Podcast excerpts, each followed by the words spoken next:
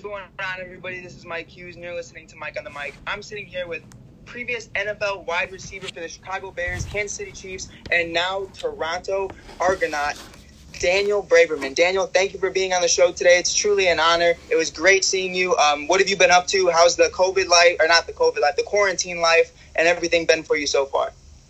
Man, everything's been good. I appreciate you guys you having me on here, man. But I've just been training now since I signed that contract to Toronto. Just been training, trying to get back into everything and and hit that thing rolling come May 16th. Right, right. And and one thing I wanted to talk to you first, I want to say congratulations on the Toronto Argonauts because not a lot of people understand. Even though it's in Canada, this is competitive football. You got guys like um, everybody knows Last Chance U. They got uh, Ronald Ollie's on the defense. You got guys like uh, Martavis Bryant just signed today. People like you um, who insane college stats, insane. You know, there's so much hype around this team. What was one of your biggest decisions going into signing with Toronto? What what really made you interested in going that path? Yeah, so last year I was really signed to Calgary again. I had a two year deal, so I was going to go back to Calgary, but COVID happened and the season went down, shut down. So I said, man, what am I going to do now? Uh, you know, I didn't know how COVID was really going to end up. So I said, well, let me get started in my next career, which was coaching. Right. So went into coaching, did some coaching in high schools at Michigan. And then I came back down here to St. Thomas Aquinas. I don't know if you've ever heard of them, but that's like one of the biggest high schools yeah. in the country. Yeah, man. We had, you know, numerous SEC guys and stuff like that. But uh, that was real fun, man. And then then I did personal training on the side, training you know young high school receivers, you know middle school guys, just trying to teach them what I know. Right. And then you know as I'm coaching, I get a call from my CFL agent. Hey, man, there's teams trying to trade for you. Do you think you're still interested? I said for sure. You know, because I love coaching, but I still miss playing. You know, right. so uh, when I found out someone wanted to trade for me, I was like, man, well, if they want me, I definitely want to go play too. So that definitely helped a lot. You know, them wanting me. So definitely, and and I just want to say, I want to give you your respect for everything so far. Um, I mean, helping these kids and being a part of that, I think, is so huge, not only for you, but for the communities that you're helping. But I guess that leads into my next question for you. You know, we all know who you are. We all know about the Ohio State game, and we're going to talk about that in a little bit. Um, but for you, what was the moment that you realized you were an NFL ready wide receiver and, and you had the talent, whether it be in high school, or middle school, or whatever it was? Yeah, I, I think after my first four games, because uh, that year was Michigan State, Ohio State, uh, then Murray State, and then Georgia Southern. Right. And after the first four games, I think I was like leading the NCAA with like 50 to 60 catches. I was I was ahead by a good like 20 catches or something like that, and that's when I knew I was like, okay, now now we on the national spotlight. Uh, I'm getting that recognition I felt like I, I, I, should have with the amount of numbers and stats I was putting up. So then when Urban Meyer pretty much said he's he's an NFL receiver, um, you know that, that's when agents started talking to me and stuff like that, and and that's pretty much when I knew I was like, all right, let's let's take this thing to the NFL. You know that was always my dream and goal you know, right. I always trained for that, but I didn't want to put all my eggs in that basket because I didn't know. I, I didn't know how to, you know, how to get there. All I knew was ball out. That's all I cared right. about. Every week, I'm trying to be the best player on the field, and let's go where let's see where the chips fall. So that's how I took it. And then after I got like, a little bit of praise, and I was like, all right, now now we got to turn it up a little bit more. Definitely, and and to talk about that and to lead into that, the Ohio State game. Obviously, I had to talk to you about it 2015 Western Michigan versus Ohio State, there's guys like Michael Thomas, Ezekiel Elliott, Curtis Samuel, and others. And you completely annihilated them stat wise. 10 receptions, 123 yards, one touchdown. I believe they lost the game. It was like 12 to 38. But you yourself completely balled out on such a high level on primetime TV. What was that like for you personally? Um, just that feeling of knowing that, wow, this is a moment that, like, I could potentially I could potentially go to the uh, NFL after this because of the people that are watching this game and the magnitude that it means beating and running into someone like Ohio State's defense. It's no joke. So, what did that mean for you? Man, uh, it meant it meant a lot. It meant that the hard work that I really put in, uh, you know, showed, and it taught me a life lesson that if you put in the work, it'll it'll show. It'll show. You know, everyone has a different time when they hit But as long as you put in that work when no one's watching, it, it'll show up when people are watching. You know, no one knows when, but you just got to be ready for the opportunity. So that's what it showed me. But also, also, you know, growing up in South Florida, you know, you, you, call, you, you used all these names, and the number one, I think Marshon Lattimore was out there, Vonn Bell. But to me, and I'm sure, you know, like my other receiver, we had the mentality like we didn't care who we played against. Right. You know, you know, it, it, you know, growing up in South Florida, you know, Corey Davis, he was from Chicago, but we had the mentality like we don't care, you know, and right. um, that's how I felt about it. Like I didn't know, I didn't even study those DBs to be honest. I was just like, I'm gonna do my thing, and that's and that's what we did, man. It was it was a good game. It was fun. Definitely, and you know, I also, you know, I did some research on you. I realized you were previous teammates with Amari Cooper. I just wanted to ask when you when you get like to have conversations. I don't know if you got to talk to Michael Thomas during that game or Zeke or anybody like that, but when you have these conversations with other star receivers like that, or even Ezekiel Elliott, what is that like for you? What do you ask them about? Um, do you just focus on your game, or do you ask advice? Do you have like questions for them? No, um, usually like the I'll say you know because I don't get it's not like being starstruck or anything like that because they're athletes right. just. Um, just different positions and all that, different opportunities stuff like that. But like, I like to ask guys, you know, releases and stuff like that, because um, everyone has a different type of toolbox for releases. So when I talk to receivers, it's more about releases. Um, other position guys, not so much, just more just crediting their game and hey, you you fun to watch, good stuff out there. That's really it. Um, I remember like when I was with the Bears, I had Eddie Royal on my team.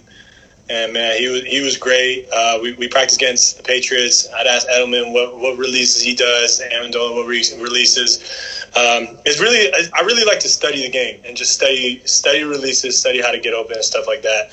So that was the main thing when I when I see another guy who plays my position and stuff like that, even if he's not in the NFL, he could be in college still. I'll still like to see what he does because everyone brings a different little package. Right. So and receiver, man, it's all about who has the most tools. You know, you got to bring up the, you got to have the most tools and the most way outs. You know, the most escape routes. So that's that's really it. Yeah, and and you brought up the Chicago Bears. I wanted to ask you. You're drafted in 2016 in seventh round. Um, First, I want to ask you about the draft. What is that like? What is it like? You know, everyone always talks about the first round. Everybody's there. They're all getting pictures with the commissioner, and and you know that's all funny and everything. But for you personally, what is it like for you waiting for that call? Um, are you anxious? Are you excited? Do you have questions? Like, are you questioning it? What what what goes into that process? And further, I kind of just wanted to talk about it because they really don't show it. You know, usually you get the phone call um, how is that like for you? What is it like being drafted like that? Um, do you get a phone call? Do you get to talk to you know uh, John Fox and and uh, George McCaskey and others? Yeah. So the draft for me was kind of stressful because I mean I knew I wasn't a first round guy. Uh, I knew I wasn't a second round guy. Um, but I, after that, from three to seven, I knew there was a possibility. I was getting talks from you know three, four, five, six, seven. Um, and it was kind of stressful because I did leave early, so I was like, "Damn, I, I, I gotta get drafted though." So right. that was a little bit stressful. And then falling to the towards the end of the day, you know, I started getting some free agent calls from other teams like the Cowboys, the Bills, uh, Falcons, and while the ticker's still going, so I'm like, "Damn, well, I guess I might be a free agent." And then then they called, and I spoke with John Fox to talk to Pace, and when you got drafted, it's definitely a relief. It's like, all right, I got a home now you know, now you can, you know, you can breathe for a second, but you also know that all right, now is real time to step up again. Um, and I was just with my friends, my agent, my family. Nothing big because I didn't know when I was gonna get picked, so I just kept it low key. And you know, we went out that night. It was a good night, but that's it. You know, nothing crazy. Just you know, good times, man. Times. Definitely. And to be drafted to the Chicago Bears, you know, we don't have a history of championships, but we have a history of a fan base. You have a history of the culture that they bring, the monsters of the Midway. What is that like for you? I believe you were 22 years old when you were drafted. You know, you're so young, and you're going into this huge, this huge picture of like what the Chicago Bears organization means, what it represents, what the fans expect. I know you being a part of the Chicago Bears, you obviously saw it. People are. It gets a little nasty sometimes. I'm a big Bears fan, but I'm going to be honest. The way they treat some of the fans, um, or not the fans, the players, it gets a little rough. Um, for you, what did it mean joining the Bears organization? Were you nervous, or was it just like, wow, I'm a part of a huge organization?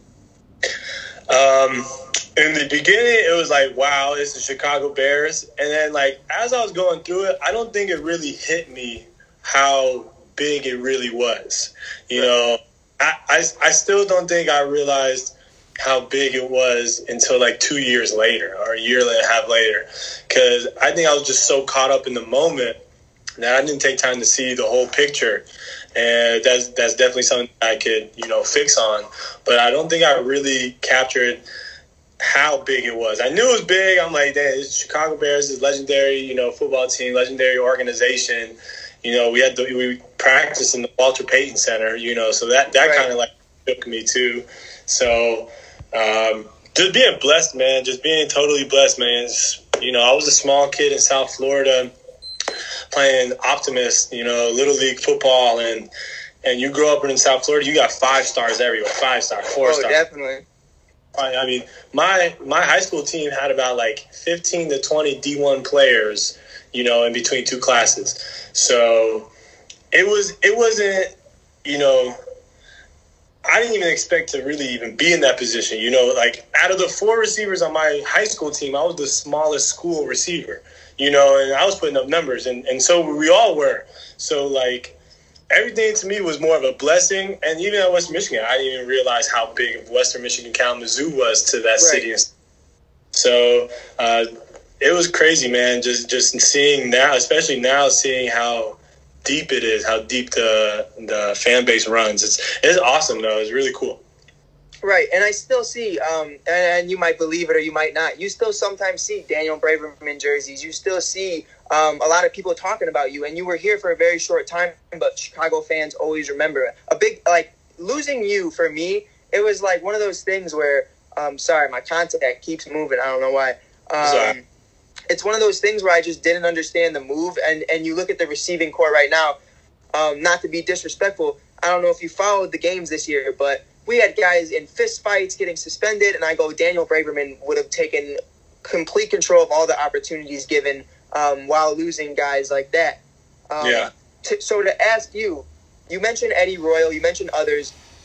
I'm going to ask you the Jay Cutler question. I want to ask: Was there a relationship there? Did you talk to anybody, you know, not specifically Jay, but um, you mentioned Eddie. Who did you grow a bond with? Who was someone that you thought was interesting? Um, and what did you feel about the culture in the locker room? Because this around this time um, was kind of the fall of that era. There was the fall of the Cutler era, the John Fox era. Did it feel toxic to you um, by any means? And, and did it feel like you know that it wasn't really a family? Because it was comp- like that was the last year. After that year, um, that's why I wish they gave you a little bit more time. You know, Matt Nagy got brought in and others as well. Yeah. Um, yeah. I, I, I thought offense for me.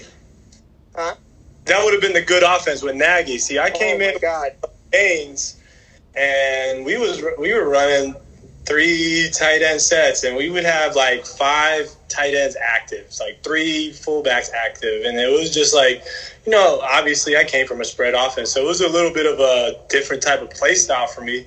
Um, that was one thing. And then then when Eddie went down and I had to catch in Detroit Lions, I thought I'd get some more PT after that.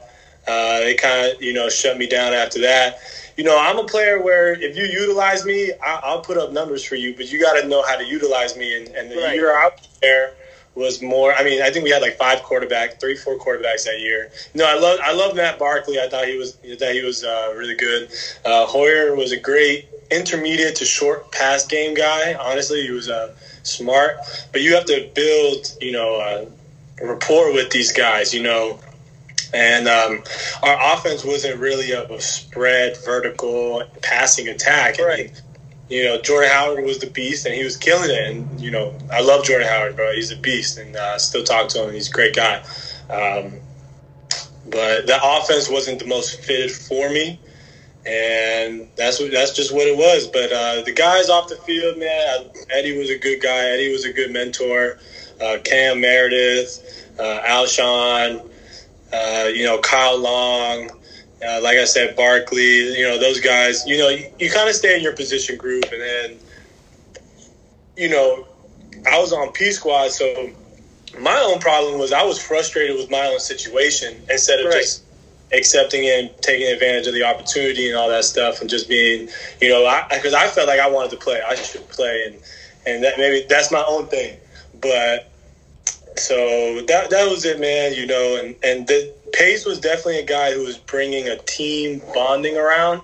When I first got there, it didn't feel like, hey, we're this is a championship team. You know, we're right. going nothing. Like the first day, PJ Fleck, you know got into Western Michigan, he's like, we're winning the national championship. Now that's you know crazy to say national championship, but at least our standards was a championship standard.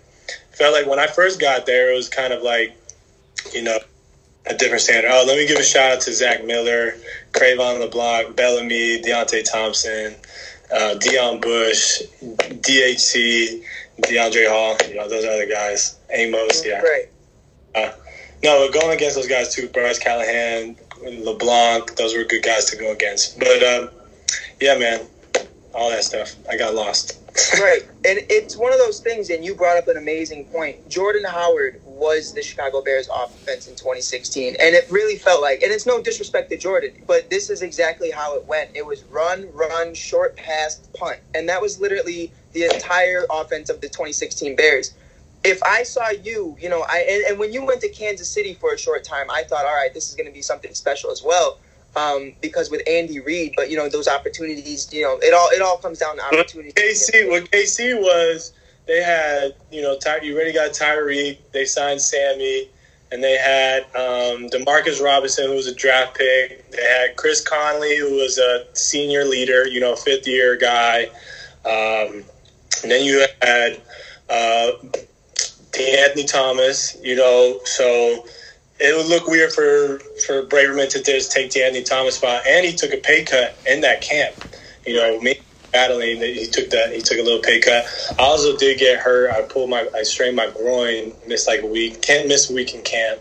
Um, and then for the practice squad spot, it was Gehrig Dieter, who was Mahomes' best friend. You know, he's a great guy, great guy, dude. He he works right. his butt he definitely works his butt off. He, he, you know, he deserves that spot. I'm not trying to talk down, but he was the P squad guy. He and Mahomes had a great relationship.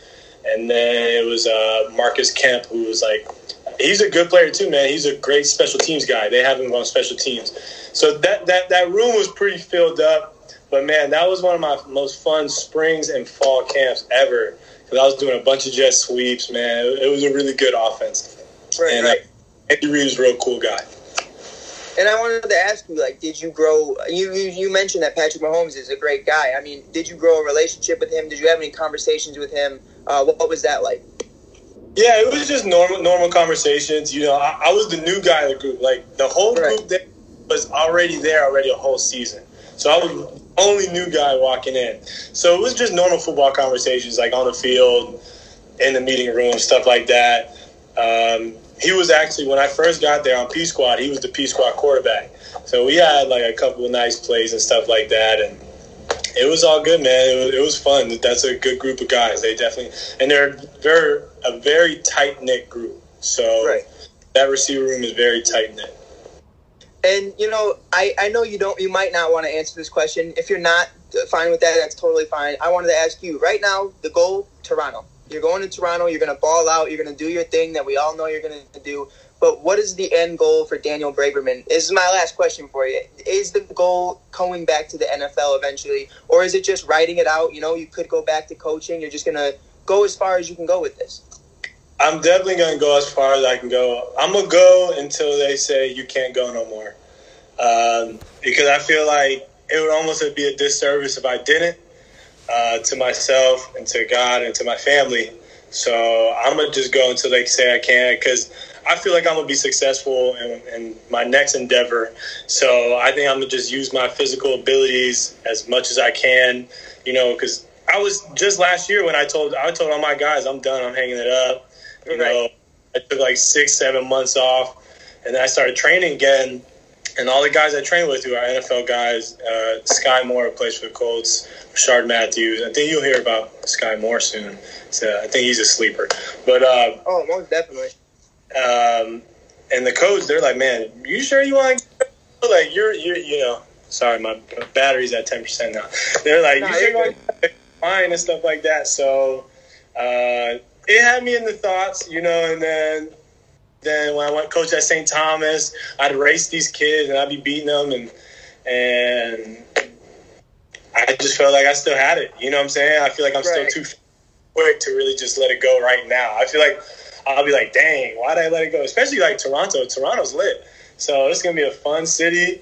You know, you just get to play ball. Like, who cares? You know what I'm saying? You just get to right. play ball. It's just whatever you got to do. You know.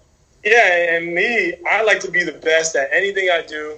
So I don't like not tr- even trying to be the best. So I know there's spots at, at receiver in Toronto. I know there's receivers that do well, so I want to be in that top group. I'm trying to get in that top five, top ten of the CFL, and then whatever happens from there, what happens from there. You know what I'm saying?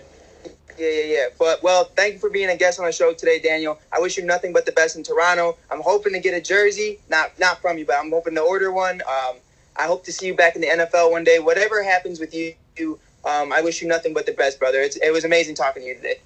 Appreciate it, man. Yeah, and uh, good luck to all this stuff. I'll definitely be tuning in, man. Thank you. Thank you, man.